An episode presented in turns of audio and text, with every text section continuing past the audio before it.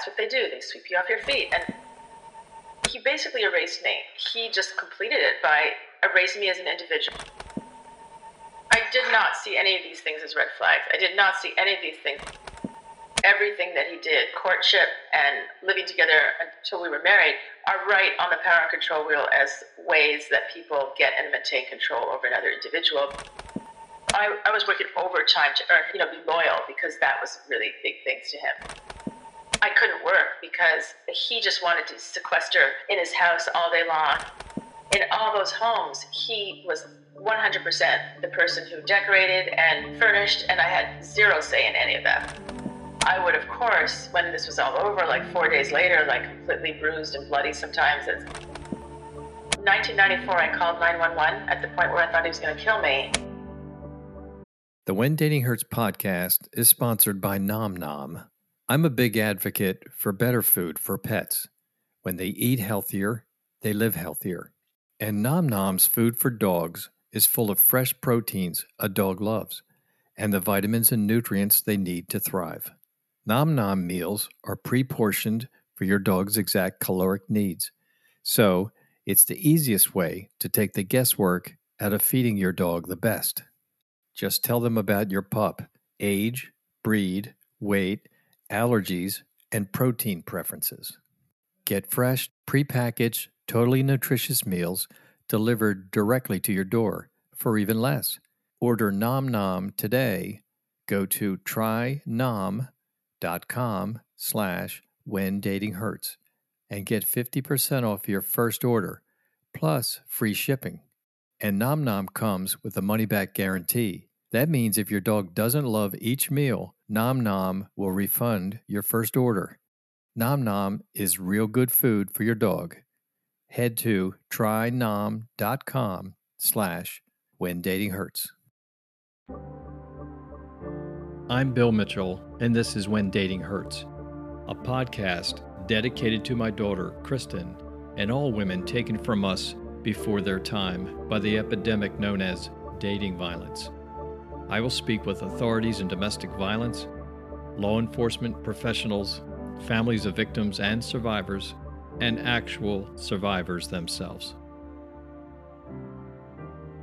Today we're speaking with Patricia McLean. In 1987, Patricia was married and remained married for 29 years until her husband was arrested for domestic violence in 2016. We're not here to focus on Don McLean, the singer. Instead, we will be focused on Patricia, a highly accomplished photojournalist and human rights advocate. That's not all. Patricia is the author of a list of books including All Fall Down, which illuminates the inexorable curse of child stardom. Her photographs are in the permanent collection at both the Farnsworth Art Museum and the Portland Museum of Art. Both are in Maine. And Patricia is the founder and president of Finding Our Voices, launched in 2019 in Camden, Maine. Finding Our Voices is a nonprofit organization that marshals survivor voices, community creativity, and the support of businesses to help girls and women recognize, avoid, safely leave, and heal from dangerous relationships. Finding Our Voices was also established to educate the general community about the complexity, insidiousness, and pervasiveness of domestic abuse.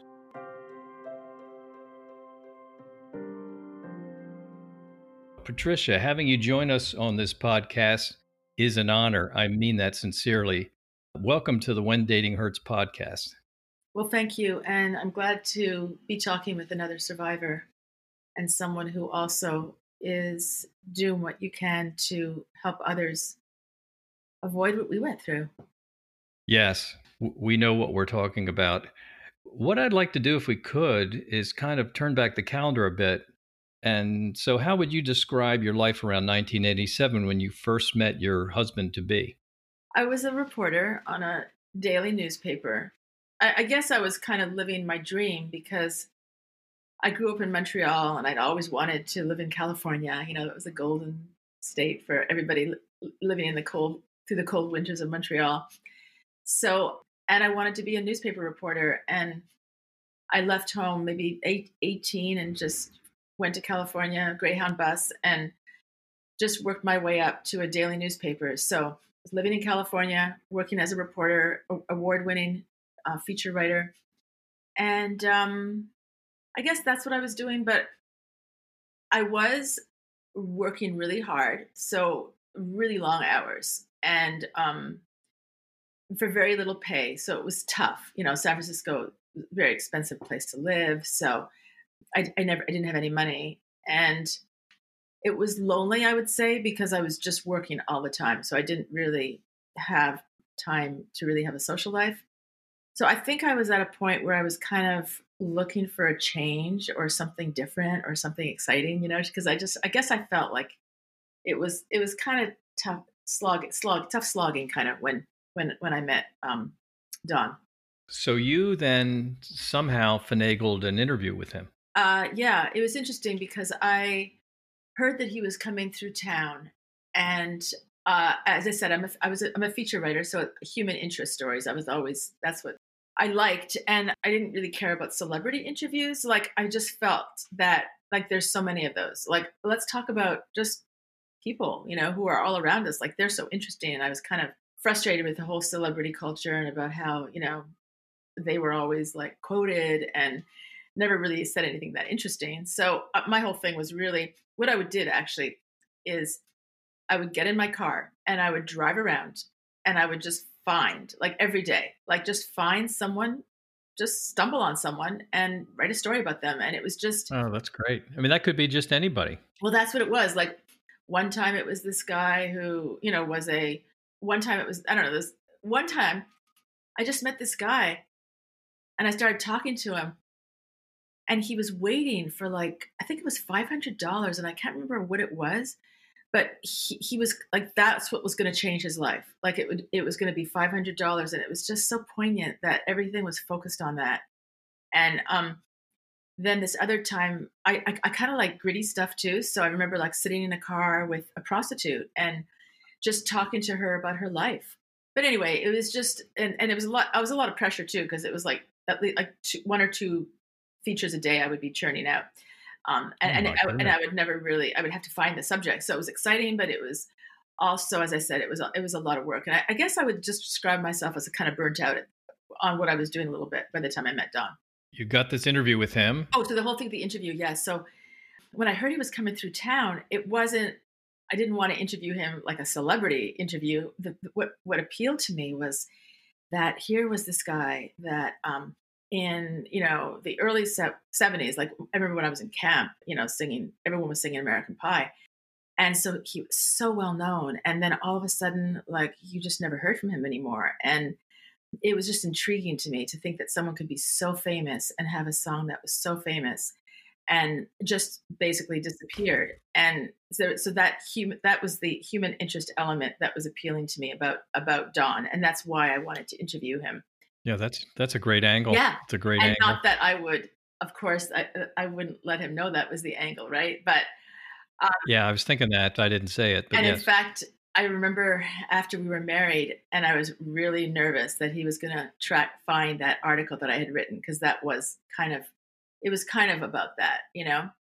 But yeah, I can't imagine what your questions were. You know, I remember you as a great star, and then uh, where have you been? No, yeah, it wasn't any of that, but it was more. It, I'm sure you didn't. It was more that. the setup was more, you know, just well. Anyway, just to put it that that was my, that was why I was presenting it to the readers. That was what it wasn't a mean thing at all. It was just as I, I was never mean to anybody in my writing. It was all about illuminating and human condition and everything. But um, that was that was what my interest in, in, in him was.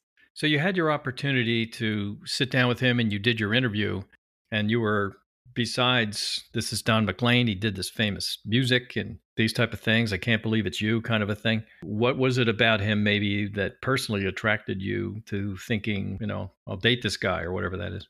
When I saw him, he um he just came on really really strong. I mean, and that's again like I realize it now, like that's what they do. They sweep you off your feet and that's exactly what he did.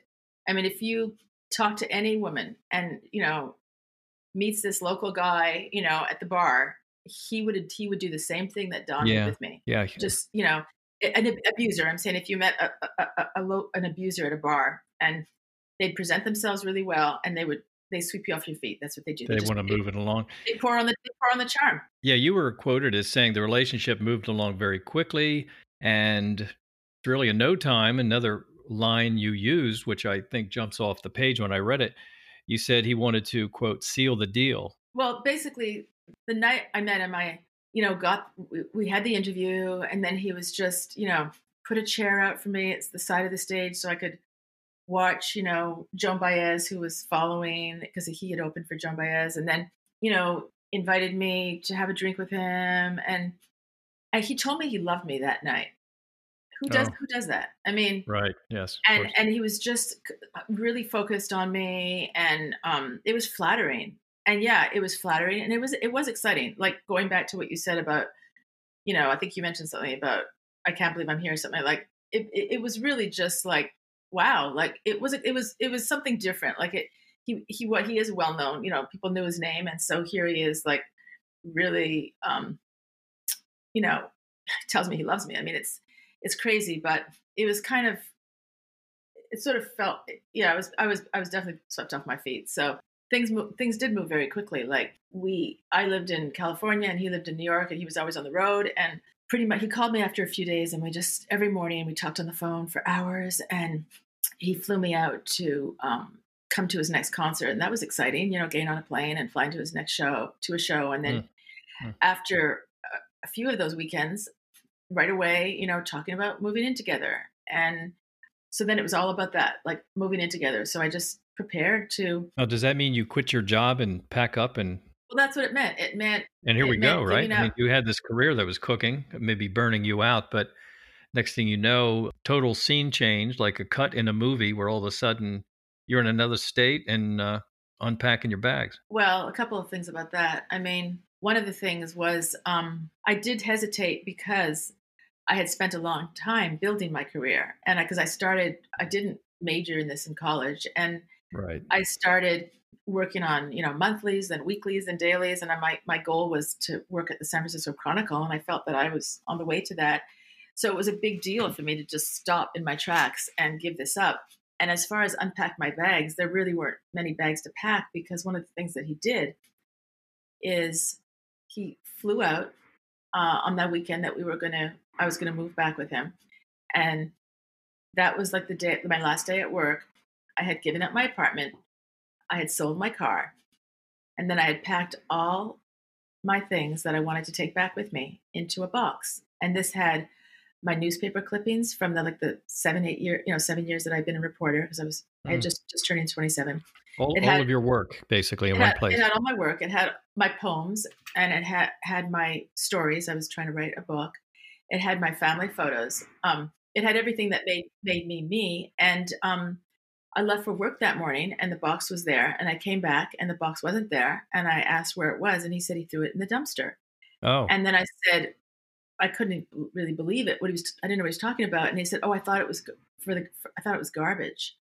And I mean, Oh. he thought that I, you know, meant it to be for the garbage. It, it doesn't even, it didn't even make sense. Like, why wouldn't you check with someone? And what, I never asked him to put anything in the garbage for me. And, you know, if you just look through it, it was probably an open box. You could see all those things. So he did it deliberately. So he, he basically erased me. What I had not erased already by giving up all these things that um, made me independent. He just see, you know, completed it by erasing me as an individual, and now I was, you know, Don McLean's girlfriend, and um, that's it. Now at this point you're not married though, right? We weren't married, but again, immediate, like right away, like talking about getting married. So that was part of it. So it was all about that. Like we're gonna get married, we're gonna get married, and we did get married pretty quickly because I moved in with him in October, and we were married in March. Right, that's clicking along. That's for sure. So here you are. Uh, your stuff is gone, basically. You know, which is like you say, it's like erasing your identity in some ways. Mm-hmm. And you're married, so it's going along, and I guess you're having more strange moments here and there. But at some point, it it starts to really change, and this dream is changing. What's happening when you started to know that that it wasn't just you know writing things off as bad luck, and uh, you know the box goes, and maybe some other things like that, but at some point you start to to see things that you say this is kind of unmistakable that that this is wrong or this is Well, I didn't. I did not see any of these things as red flags. I did not see any of these things as abuse. I did not. I was not aware of the power and control wheel and how everything that he did in those months of both courtship and living together until you know until we were married are right on the power and control wheel as ways that people get and maintain control over another individual but but it was kind of interesting i think my circumstance was kind of well all in, all all abusive situations are interesting in their way of course but this one the flavor the specific i guess flavor of it was that a lot of the things that um, i see now as abusive or that i might have questioned i put to the fact that he was famous. So for instance he so he so right off the bat he's he obviously things are going to be different because he's different exactly. right? So so for instance he was he wasn't in touch with any family like he was estranged from every family member and he had no friends and he he explained the reason that he had no he was estranged from his family as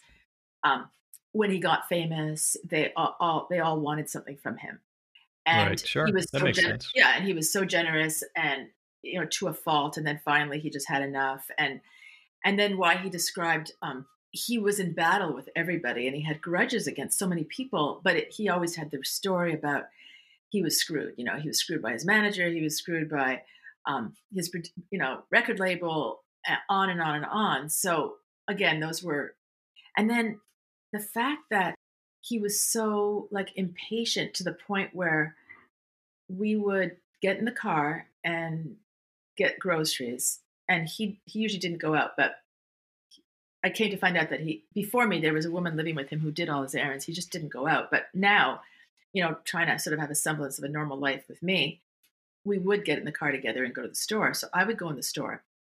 And I remember the woman who ran the store said to me, "You're the fastest shopper I've ever seen." Because I would get go in there and I would have to race through the aisles because if I wasn't out in like a few minutes, he would honk his horn and he would get really annoyed. So that's one, you know, like that's weird. Like, oh, why didn't I say, like, go to the store yourself? Or like, this is ridiculous. I'm not going to rush around. But at the time, again, I, I, I put it to, you know, he was famous and he he's recovering. He was, you know, it was just really difficult to be around so many people. So he's trying to, you know, that that's that's a thing that's happened. And and even with my family, like he wanted nothing to do with my family and he didn't even want me to go see my family and i told them you know john's had some bad experiences you know being famous he's just had so many people around him and that's why he's like he is. So if he didn't give me the reason why he was right. you would make excuses i would him make excuses for him. So right. Part of the enabling part you know?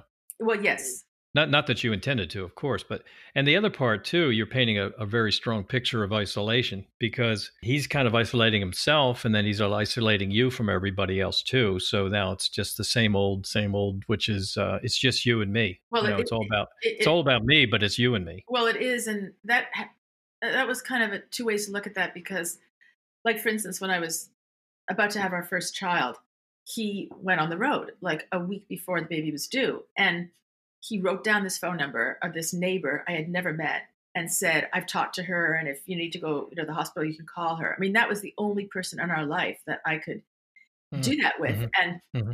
but, so that's the isolation. But um, on the other hand, I guess there was something kind of flattering about the fact that here's this person who has does not let anyone in their life, but he he's admitted me into his life, and right, you're super special to him. Super special because I'm everything to him, and you know, so that was flattering and also, you know, so that that's how I saw it. I just saw it as he's very fragile emotionally, mm-hmm. but he's mm-hmm. opened himself. And then also he never trusted anybody. So I, I was working overtime to earn his trust and working overtime to, um, you know, be loyal because that was really big things to him. So loyalty, sure. Now, I read an article that said that he chose the cars you drove and he was always leasing them in his name. That that was part of it, right? Yeah. As time I wore mean, on. When I, so I had no money because I came to live with him with zero. I paid off my debt. You know, I, I had borrowed, borrowed money from my mother. I had no credit card debt or anything, but I, I had zero money and I couldn't work because he just wanted to sequester in his house all day long. And, you know, his thing was watching, you know, stupid TV and Western movies. And I was his playmate to do that all those things with. So there's no way I could work. I, we just were hanging out all the time, like all the Mm-hmm. time together. So so I had no money, and um, he at, at some point he he opened up a gave me a credit card. I think he put a credit card, but of course it was in his name, and you know there was a certain limit to it. And then, yeah, every uh, all the money you know came from him. I, I later on I started to make money as a children's photographer, but I used that money you know to buy him presents or to buy gifts for people or uh, to charity because he didn't give any money to charity. And I felt really guilty about that because everyone knew us as having a lot of money with a big house on the hill. And I, I felt like we need to get, you know, we need to be charitable here. So I would use my own money for that. And so I never, you know, I did. And, and then as far as everything in his name, I mean, I left when I was 55 and I had zero credit because Hmm. I never had anything in my name. Never had it established. No. And and, Right. and and and his yeah, the cars were the cars were his. Again, not even cars that I wanted. You'd think with our lifestyle, you know, he for house for estates and he was just getting more and more money every year. He was just very successful because he owned his publishing. So that was he, he made a lot of money from that. But I he, you know, he he chose the cars that he wanted to drive, but he would basically give me you know his cast offs or you know that kind of thing that the car that he didn't want because he was getting another one so my taste i could never ex- express my taste either like in all those homes he was 100% the person who decorated and um, furnished and i had zero say in any of that I'm just curious. Did you ever feel that at any point along the way that that you were the cause of of what was happening? well yeah because um the the pattern of the arguments were that i guess the rampages would be that I would just say something, you know, and and he would um it, it was it was always nothing, right? So he would it was later it became like the way I said something. So he'd pick up in like an inflection in my voice and he would pounce on that. And then I would be like, I don't know what you're talking about. Like it was ridiculous. There was no I wasn't doing anything. And so I would try to defend myself. And then in trying to defend myself, I would say something and he would he would latch onto that and it would wrap Mhm, up the mhm. fight.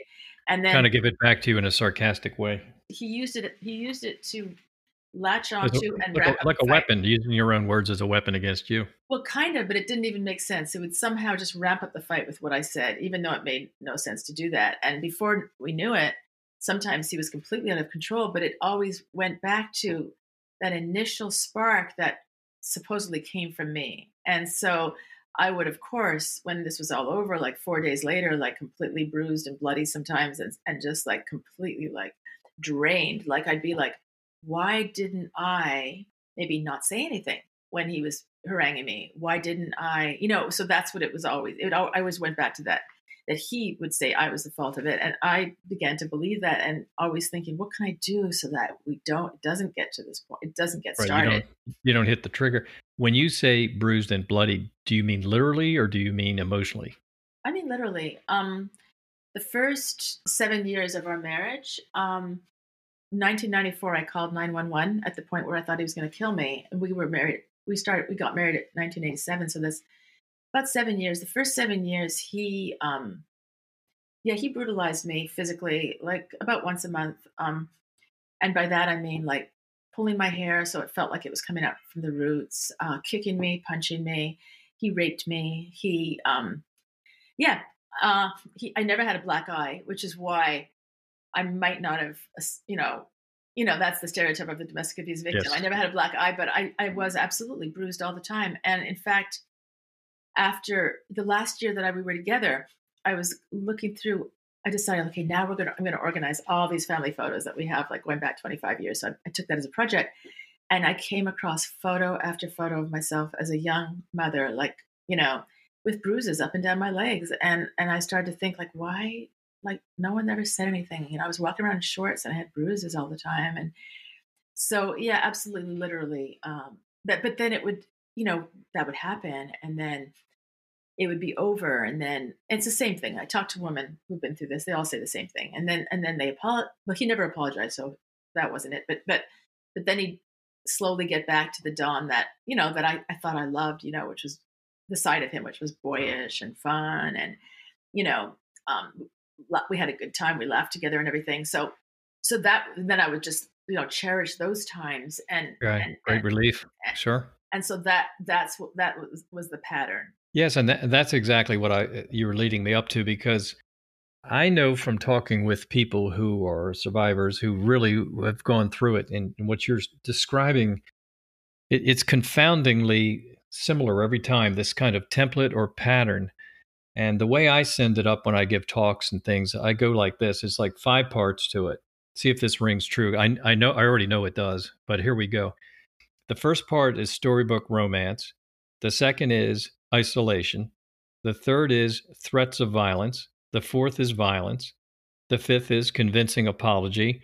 And then the next part is start all over. And you just described it from what you just said. And I've heard that from from uh, high school juniors and seniors and here we are having the same conversation. I've talked with people who are executives of pharmaceutical companies who've gone through this. And it happens over and over. Although there wasn't the apology. I don't that's that's that's I don't know why that was, but he never apologized.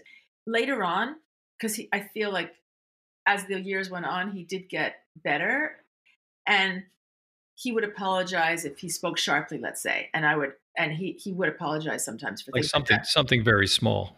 Well, he as opposed to you know punching you and hitting you and kicking. Well, you. that's true because when he went on his, you know, when he really went on his rampages and and or, and even the first seven years were very physical, and then later it was emotional abuse, and it wasn't so physical, but when he would like stop talking to me for days, things like that. Like he would never apologize for that, but yes, he would apologize for those mi- more minor things that we're saying, like for things like talking sharply or something. He would he would, and I thought that was a, um, a very big improvement that he he was actually apologizing. Kind of a, a, potential breakthrough. I, th- I thought it was a breakthrough. Yeah.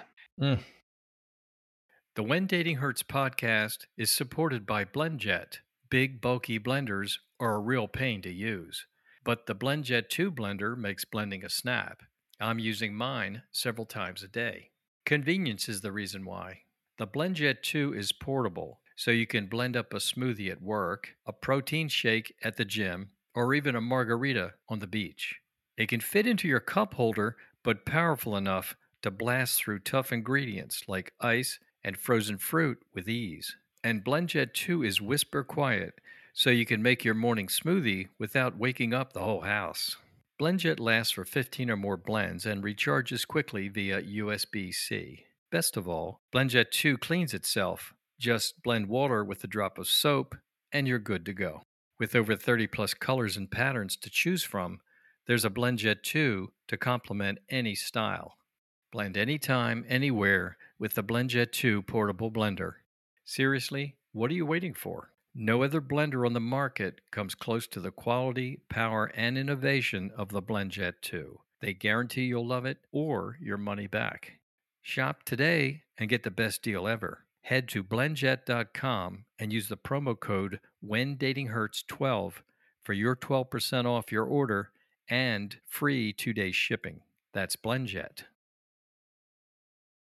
So I guess to say the least, you never really had those kind of heart to hearts where you could sit down and say, "Hey, look, are you seeing what I'm seeing? Are you seeing what you're doing to me?" I mean, you you couldn't go near that conversation, I would imagine. Well, I was always on probation with him. That was the thing. It was always like he kept me very insecure and he kept me like really worried that he was going to leave and especially now that I was so dependent on him and also that he put me down so much that I really didn't think I could ever make it on my own. And also that his world took over to the degree that I was 100% in his world. I couldn't know, I didn't know what I would do without him because his world was everything to me. So for many reasons, I, I, I, I was very needy in that relationship and he kept me very, you know, very um, insecure. And, and again, I realize now that was a tactic, but so sure. for that reason, I would not have had a conversation like that because I, I, I didn't, I wasn't conscious enough of what was going on to, to have that conversation. It was more like,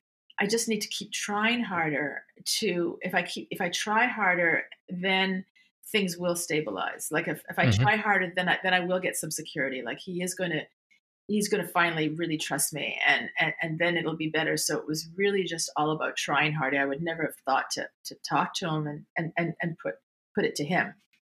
You're right. And in a relationship like this, it's listening to how you're telling it, it's not like I could picture you having this kind of adult to adult conversation. You know, he wouldn't let you get anywhere near that, right? Well, he's not going to acknowledge that that that anything comes from him, and he like you hadn't even earned the position where you could have that talk in a way. No, because I was always worried about talking to him, and yeah, you were playing defense the whole time. Yeah, I was. Right. I'm just curious now, as this is going on, because it wasn't like you had a relationship for five or six months and that was the end of it. But this is going on over time. You still have your own family. And I was wondering, did you at times, I guess you almost have to sneak away to get a phone call in at times, but did you did you reach out to your family members or your friends and, and say, look, from where you are, this looks pretty great over here, but I got to be honest with you. You know, this is sort of nightmarish. Did did you? No, I, I, didn't, and I didn't. I wouldn't have said that my relationship was nightmarish at the time. I would have said that I still would have framed it as kind of like a fairy tale. Like here I am, kind of living a fairy tale. Like we have this great life. We have all these homes. We travel. It's exciting to be on the road and be backstage and stuff. And so I, I, I, I it, in my mind, it really was still kind of a fairy tale. But every once in a while, there'd be this like really confusing, really hurtful, really difficult time, and I never thought of t- telling anybody. I didn't think that. I don't know. It was so odd, and uh, I, I, I, I never told anybody. I mean, my sisters, one by one, there's two of them. They got divorced, and I felt proud that, you know, their marriage only lasted lasted like five or 10 years. And here I am going on our 20, 25th year. So it seemed like we were really mm-hmm. successful and we were. Right. You know, that's the word successful. Yeah. Wow. That's just amazing. And then also the friends thing, it would have been very disloyal to talk to any friend uh, and say a bad word about him. So for the loyalty factor, because the loyalty was very important to him, and I realized that, um, I I would never have said anything bad about him to anybody because that gets back, and then uh, then we're a whole well, new. the thing is, that even it's not so, it's not so much that it gets back, which is interesting. It's like you come to believe that these people have like superhuman powers, and for instance, there was this friend I had, and Don did not let me be friends with her. He he said that I could not be friends with her. She was a strong woman, and he didn't like strong women, like feminist sure. kind of. Right, and of course. He he was he he hated that. So this is a person I couldn't hang out with. So he was in Australia one time and I was having a rose garden party at my house. And I invited her because I really liked her. And the day of the party, I just started to feel like so afraid, like paranoid. Like I, I felt like he was going to know that she was there, which doesn't make sense. He's in Australia. But, mm-hmm. but, but he had somehow, you know, with this coercive control and mind manipulation, he had made me believe that he knows everything and he's everywhere. And mm-hmm. I, I mm. called her and said, "You can't come over." Yeah, it's almost like he's playing three dimensional chess with your head. Yeah, he was everywhere. Even when he wasn't there, he was there. Right. It's like that eye in the sky kind yeah, of a thing. Exactly. Way before people put cameras on their mantles and things like that, right? Yep. The control was wow. absolute. He didn't need to wow. be there to be to be controlling me. So let me ask you this. Okay, so it's it's it's you and Don and and that's it at some point in time, because you're not with him now and you haven't been for a while, but at some some point in time, someone else enters the story. I imagine, like you reach out to somebody, or like what what. One of the things you and I both know very well is that for someone to get out of a, a relationship like this, you have to hit that place. You have to bottom out, much like an alcoholic, where they finally say, I can't do this anymore. After they've lost their house, they've lost their job, they've lost their family, they've lost everything maybe if they're fortunate, they bottom out. It's supposed to be the same way with this. My daughter was murdered in 2005 by her ex boyfriend. And no, time doesn't heal all wounds. Since those dark days, I have given over 100 speeches and interviews. To be able to dispense such life saving information, I needed to do a lot of research. Now it's all in one place. My daughter's story and our family's journey is now available in a book entitled When Dating Hurts, available only on Amazon in paperback and ebook. If you have a child, a family member, or a friend between 16 and 24 years of age, I suggest you give When Dating Hurts a read. The information in this book has already saved lives.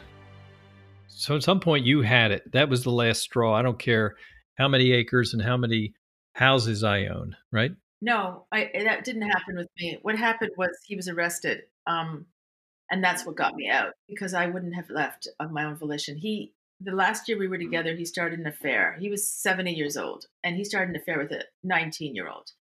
And not only was she 19, but she was uh, on Instagram. She had like hundreds of thousands of followers and she was one of these Instagram hotties. So she was always posting photos of herself, like that kind of thing. Mm-hmm. And she started posting about him, you know? And so not only was he having this affair that I found out about, but she was flaunting it like to, to everybody the fact that she was in love with him and it was a never ending affair and he kept promising that he was you know it was over and he kept begging me you know for another chance and he kept framing it like he was pulled into something that he couldn't get out of and he needed my help getting out of it saying that she was a monster and that she had had a hold of him and all this crap but he even gave her an engagement ring and i i found the receipt like a $10000 engagement ring when he was married to me but that didn't even get me to stop to, to walk away because I would leave, but then he would pull me back. And so I, nothing was gonna, nothing was was gonna get me away from from this relationship because I was so deep into it.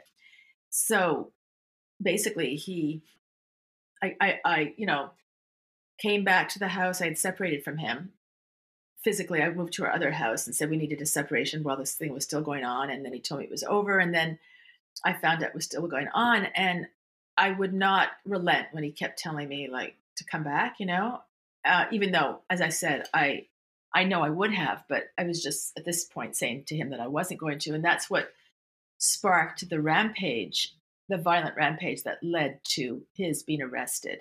And his arrest, even the next morning, when I woke up and I my head was aching because he his thing was like squeezing my skull like it was in a vice and then I had mm-hmm. bruises all over me and I called our caretaker and I asked the caretaker I said I had a message for Don and the message was does Don want some chicken soup so I was still very much in that relationship and it was still I felt really guilty that 911 that I had called 911 that and that the well, I knew I had to call 911 because that's what saved my life, but I was felt really guilty about the the arrest and also about the headlines and what it was going to do to his career.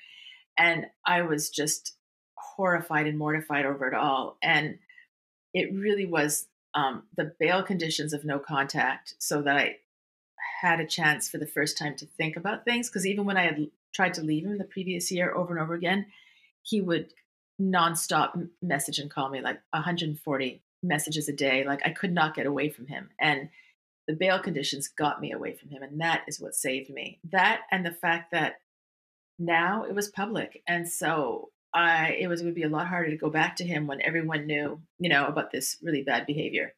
Yeah, that uh that did it. That you know, it's like divine intervention when something like that happens, even though you got it the hard way. But I do see what you're saying because I I know that that that's usually the case when people say like, I have a friend who's going through this. What what can I do? And and basically, there's not much you can do except for, you know, let the person know you're there for them. Let the person let keep the lines of communication open because she has got to see it. She's got to see it on her own, and nothing you say is going to make her see it.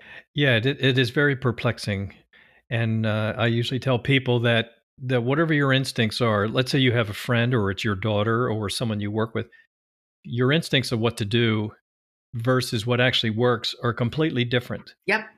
So I always tell people, please don't trust your instincts. Please go get professional help. Please sit You're down right. with counselors. You're right, because the, it's it's be it's we do not have the tools on our own. No one does to be able to deal with this. We need you need specialists. So you you really need, you know, domestic abuse hotline or even you know telling people about our project, Find Our Voices, because then they could go online and they can read the stories of 40 and look at the faces and hear the voices of 40 other women who've been where they are and gotten out and that can help them because then and then also we have those customized power and control wheels so then women can look at those and go like oh my god like you know when, when someone comes over to me so, sometimes i have you know people who reach out and they'll sometimes i'll meet with them and I hand them the power and control wheel. I just say, "Here, fill this out about you know what's going on with you." And as we're talking, they're they're, they're circling, you know, like everything on the on the page, you know, and they mm-hmm. a light bulb. That is a light bulb moment, and that that's that's something to do is just to show them the wheel because then they'll they might they'll recognize the pattern, they'll recognize the dynamic, they'll recognize this thing has a name, and the name is domestic abuse. Yeah, I love that you do that. I saw that on your website and I saw how people had written on it, I believe with different colors in many cases, you know. And it takes me back to the first time I saw it because that that diagram is so iconic. It's interesting to me. It looked I mean just the style of it, the look of it, you know because you're an artist. But the look of it, it looks like something that somebody put together and art directed in 1930 I mean, it's well, it is from it's, it's from 1980. What is it? 1982. It is. It is from quite a long time ago. I know, uh, and it looks like it's 50 years before that. I mean, it looks mm. very antiquated. Mm. So the first time I saw it, I probably thought, well, what? Just from its look, what has that got to do with now? I mean, mm-hmm. this is. It doesn't look like what it really says. Well, that's interesting. And, and, and what one thing I've done is I've the one that is on our website that people can download and print is a binary one. I changed it so because the old one, of course, talks about what he does, and sometimes it's a lesbian, or sometimes you yes, know, that's right too. It could that's be a man that's going through it. So I, sure. I could use a binary version. Yes, that's that's very wise because that really is the truth about today, and all of us waking up to the full reality of that. But looking at that wheel now, and I was looking at them on your website, and I kind of went all the way around and looked at it, and I saw my my daughter's life, mm. the end of her life, mm. painted all over that. It was oh just God. incredible. You know, one thing, Patrisha, I'm curious about. You had, still have, a couple of children, and I didn't hear about them very much throughout your story. So, you know, you've got this tension, this abuse going on, these things. Are your kids somehow magically missing this when it's happening? Well, one thing I, will tell you about my kids is um, when I came up with the idea of an exhibit of Finding Our Voices, which would be uh, portraits of 14 women of women who've gone through domestic abuse, their portraits and their audio of their voices telling their story that you could look at the photo on the wall and then you could call up a number and listen to the woman telling you her story yeah, as you're looking that's great. Great idea. Um, thank you. I that was going to be in my my hometown library and I called up my daughter and asked her how she I just gave her basically a heads up this is what I'm doing and she was very opposed to me doing it and did not want me to do it and she said it would be very embarrassing for her. And, you know, the fact that her, oh, right. her father lives in this town.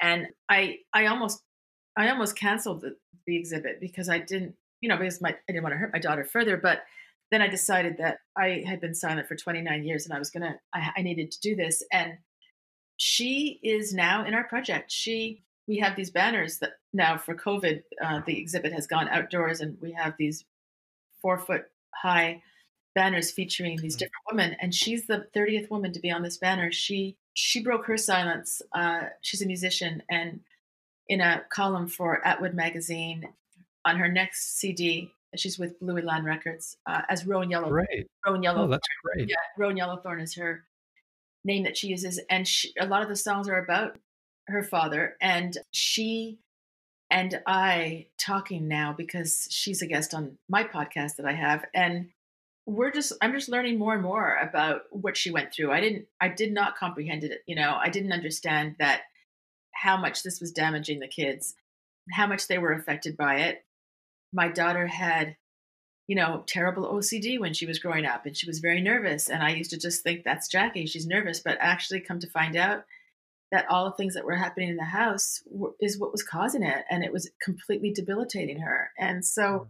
i'm becoming more and more aware and that I want that to be more and more a focus of finding our voices is is how this affects the kids, and that's another reason that our imperative with our nonprofit is get the hell out. Like do it safely, but just get out because every day that you're in it, you're not only hurting yourself, but your kids are being harmed. That's wise. I mean, uh, and and in my conversation, you're right. And I've talked with people, and I've said, look, you know, I've had some people that said my boyfriend hit me or did that, and I said, then get out of the relationship and then they kind of go back and then they're do like you did you know they say well you know he was having a really bad week and his dad was mad at him and he got cut from the football team and da da da da da and it's like no no you no, have to understand right, right because you know what? Oh, this escalates it gets worse you're going to get more of this it'll get it'll get so much worse. Oh it only gets worse it never gets better and the other thing is that i remember when i just got out of my relationship i would ask people like i remember asking a friend of mine you mean he never like grabs your arm? You mean he never shoves you? Like i couldn't get over it you know?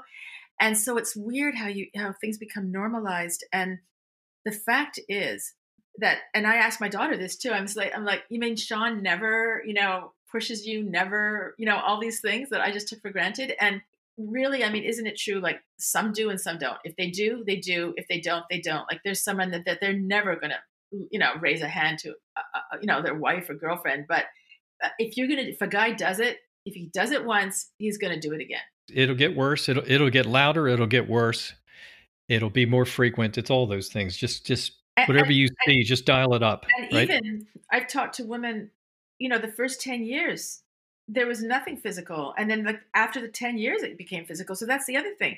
Just because it's not, it's not physical, that means it's not physical yet. If there's emotional abuse, it often will lead to physical abuse. Right. It's on the way. It's just a matter of time. You founded Finding Our Voices, Breaking the Silence of Domestic Abuse. So tell us a little bit about it you know what i saw on your website sounded to me so much like this refreshing approach to achieving your goals well what we're doing is we're bringing survivor voices to the table because i went through the whole court process for instance uh, when my ex was charged with i think six or seven counts and i just saw how I had no voice in it. I mean, the, the district attorney, right? They they t- it becomes the it becomes the state's case. So I was never they never conferred with me at all. I mean, you're like you're like an exhibit if they want to use you, right? Exactly. Like if they wanted to that's the thing is they would always say like my victims advocate for instance who would say, "Well, you know, if you don't testify then we can't we can't, you know, we won't have a case and women are always never, you know, always drop out and decide not to and I kept reassuring her, "No, I am I am going to be there, but I mean, in the end, they just gave him the sweetheart deal. So, uh, okay, so you're not, you have no voice in the, um, in with the district attorney in the criminal case. You also have no voice often with your lawyer. Like I do have a good lawyer now, but the lawyer that I chose to represent me against, you know, when for the divorce and also against all the frivolous court things that I was being inundated with by my ex, he, he oh my God, he he was just. uh he i had no voice like uh, he just did everything on his own without conferring with me. And then you'd find out. You'd find out afterwards. You you you weren't part of the team, right? No, I wasn't for the strategy, and also he put statements out to the media and not even, uh, you know, not even check with me about them. And and then there's no voice. There's there's no voice. There's no voice anywhere. And that's. So what's really exciting, for instance, is just yesterday I gave a presentation to all the police chiefs in Maine because mm. we've as I mentioned, we've created bookmarks uh, that are scaled down versions of the banners, and they come in sets of 30, and each one has a, a face of a, a, a, named domestic abuse survivor, and then it has the hotline number for the domestic abuse hotline number, and it has our website information. And police departments are going to give these bookmarks out to their police officers, and they're going to be handing them to the women when they make their domestic violence calls, just to let the woman know that you know this is a group of survivors out there you know who've been where you are and got gotten out. And then we're also going to be um, making a training video. We're going to have survivors in our group sit around have a conversation about how the police were and were not helpful. And police departments are going to mandate that their officers watch this. And then we spoke to all the district attorneys in maine last year and we want to do you know work with lawyers. So we're just getting survivor voices out there everywhere possible, including in the communities as we take these banners around.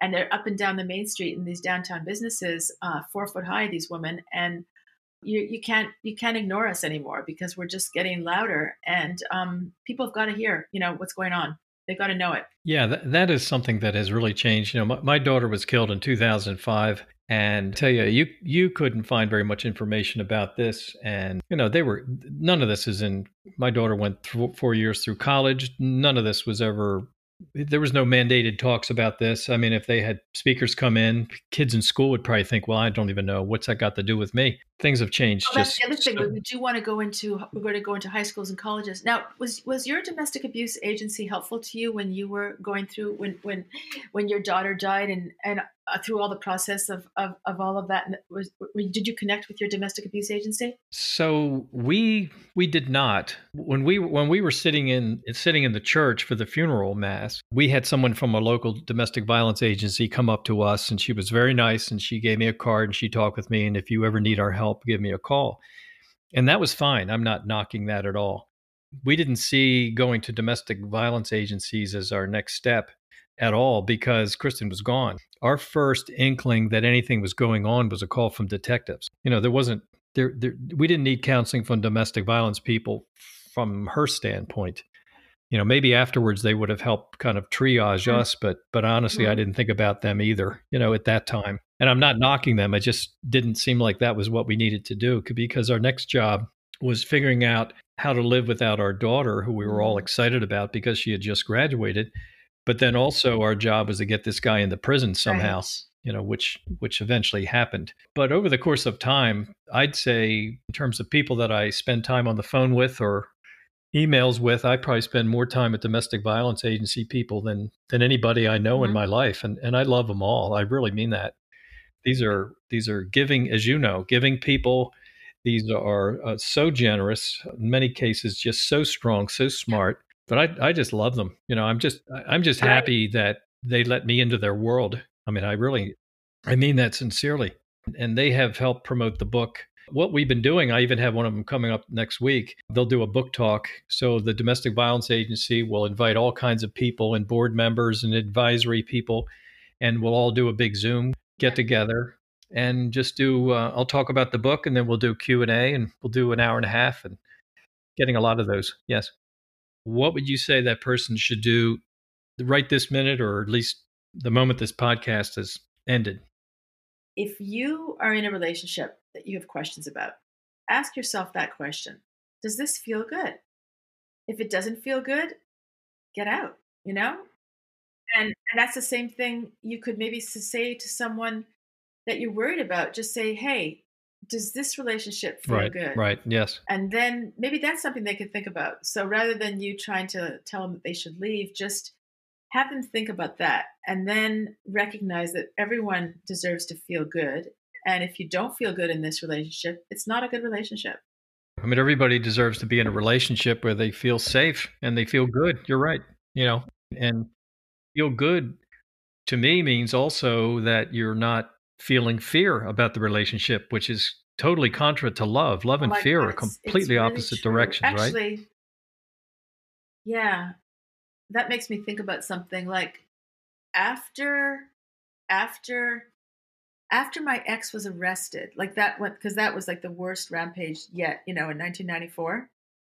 Like I had a, it it changed Yes. something in me. Like basically, I I just I just sexually like I I really was difficult with him and I and and it was because of that. And I didn't even really really put it together, but it's because I didn't feel safe. And how can you be intimate with someone?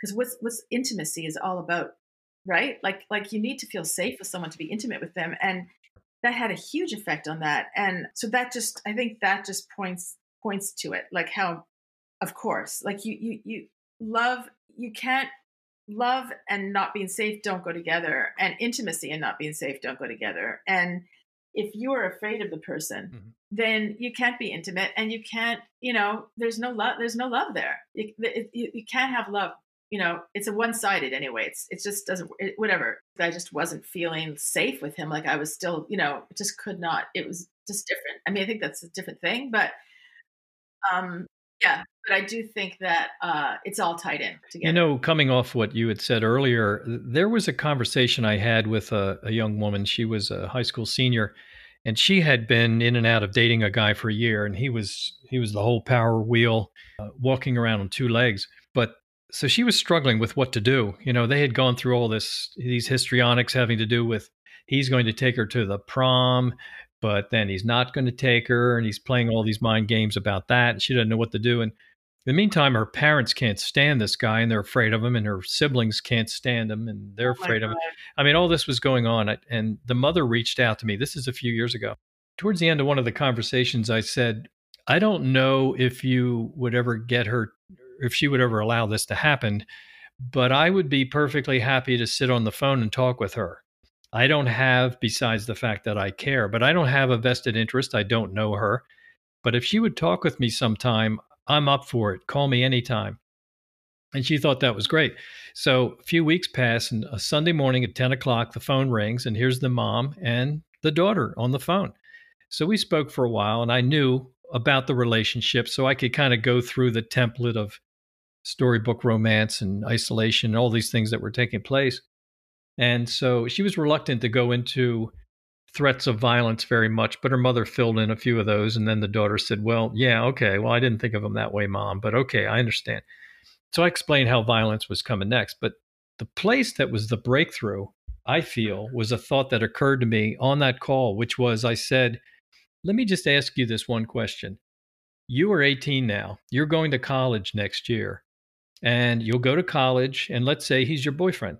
And let's say that you're still going along and you're still having the same things that that that we're talking about now, but they will escalate. I mean, one day real violence will show up. It won't be just threats of violence. At some point, then maybe you get married. And so you're dealing with this guy who can be difficult and does these things, and he'll do them to a greater degree.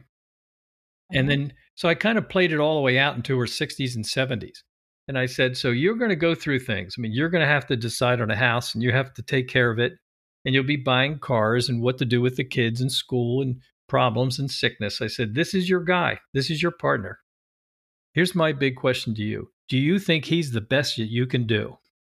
You're 18 mm. right now. Looking ahead to your life, you're 18. You could live to be 78, 98. Do you actually sort of handcuff yourself to this person the rest of your life? Like you made the decision now, he's it. And do you really feel he's the best you can do? And I said, don't answer the question, but talk about it in your own head. You don't have to tell your mom. Definitely don't tell me. And I heard months later that that's what broke it. That's what finally did it for her. You. Congratulations. I mean, that's fabulous. That was You're doing yeah, that, great work. that was a good moment. Wow, that's crucial. That's so important, and that's that's huge. It really is because it's it's hard. That's the hard thing is to get to get away, and you did that. You know, you accomplished that. That's fabulous. Yeah, that felt pretty good. And of course, when I said those things, I was had my fingers crossed, but I found out later it really made a difference. wow, great. I'm curious, Patrisha, when you were away from him for good and were considering the possibility of dating or maybe getting married sometime, how did you ever get to the point where you felt like you could trust someone else? Because you could really feel like a lot of people, I guess that's just the way men are. Although you, as you said, you were finding out that other people weren't getting pushed around and they weren't getting. Well, I did. I did start a relationship like maybe two and a half years out. I met somebody, and he's. I said to this person, I said, "You're everything that my ex was not, and that you're and you're nothing that he was." And he seemed the total opposite. And it was like, oh my god, I finally found like kind of the person that I really sh- was meant to be with because he was you know, he loved the outdoors like I do. He was poetic because it's funny because my ex, even though he's written sensitive songs, he was not romantic and he was not sensitive. But this guy was. He was super sensitive and he was a poet. And but then I found out that he actually was a lot like my ex, which is really weird. But he just he just had a he just presented himself differently. So he presented himself to be a very sensitive person when you know what I mean it was weird because he was actually a dangerous individual like he he he was Mhm, mhm. he, he was he was like a lot like my ex but he but it, but he just it was packaged differently. exactly right he was packaged differently he was packaged completely differently but he was the same and when i started to get signs of this all of a sudden i listened to my gut which was the difference. So i you know this something happened where he just like you know sort of got really cold and it was just really weird and i walked away. And i made that decision and not gave not giving him the benefit of the doubt. And then i came to find out that more things about this individual that proved that it really was a good thing I got away. But I did listen to my gut instincts, which was amazing. And but it's hard to do because you know I really wanted it. Like it was it was beautiful. It was exciting. It was so much fun and and that's the thing too is sometimes your mind is telling you something but you kind of going with the heart because you just don't want to see the reality because you love the fantasy mm-hmm. so much you want it to work sure also because it just sounds it seems so amazing and but this is one case where i did you know listen to my instincts and thank god and there you have it so i, I am open but i'm just going to really be paying very close attention because I really like my life very much. I, I, I don't like to compromise. I don't, I want to just, I love being able to do everything I want to do. And I'm very, I'm, I think that's the difference too, is I'm, I'm very happy and content on my own. I don't feel like I need anybody. So I think that that that's what you have to do. You have to be strong and not need someone. And so that if someone comes in your life, you're able to look at it clearly. And so that's a good thing.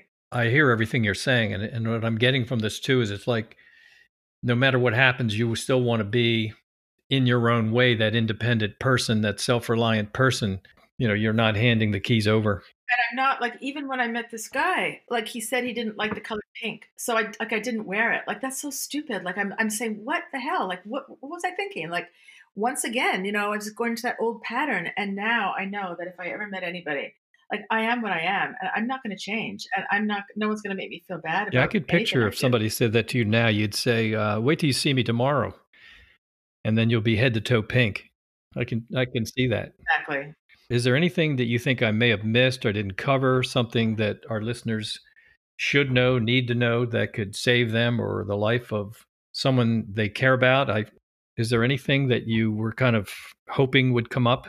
just to thank you for what you're doing and to take that grief that you went through and because that what your experience d- does resonate with people right and so it makes it it makes more people open to the message uh, because of what you've gone through and that's very valuable to use and the fact that you're doing it is is wonderful because we just need to get more and more people however we can to to pay attention and so i'm just very honored to be on this program with you. Oh, that's nice. Thank you. I want to thank you so much for what you're doing. There's no doubt that awareness and education is the way to go because some people right now are experiencing these same things we've been talking about and they just they don't get it. It it's um it doesn't add up to them getting it because because they don't know. And and I I could see myself, I could see so many people you know you don't feel well you know that the relationship doesn't run smoothly at times, but you don't know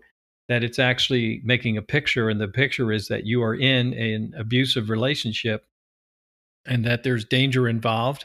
Even if you don't get physically hurt, emotionally, you're you're being led down paths that you shouldn't be going down, that someone is taking you down. Yeah. Patrisha, if you were to put up a big billboard to advise parents, young women, students, and teachers about dating violence, in big bold letters, what would it say? I, I guess I would just say um, love should feel good. Great. That would be strong. Yeah, let's talk about what so, it should be, you know, in addition to what it shouldn't be. Well, Patrisha, I can't thank you enough for stopping everything you're doing and joining and sharing your story today. You know, you and I have been talking about abuse and unhealthy relationships, and you never know when that person's on the at the tipping point where it's like, eh, I don't know, hang in there, don't hang in there. And I want to be one of those people, and I know you are, who just gives them a little more urge to get out. And you've said that a lot of times. And I just want to say today that I thank you so much. And thank you so much. And send me a link, and I'll put it up on our Facebook when you when it's done. You got it. Thank you so much. Thank you. Okay.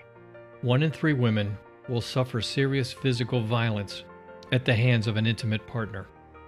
It typically happens between the ages of 16 and 24, but could happen at any age. We lost our daughter to dating violence. But if we had read a book like When Dating Hurts back then, we believe things would have turned out differently. Do your daughter a favor. Do your family a favor. Dating violence is real. Believe me, I know. Read When Dating Hurts, then pass a copy on to someone who needs to see it. when it comes to something as insidious as dating violence, there are no do overs.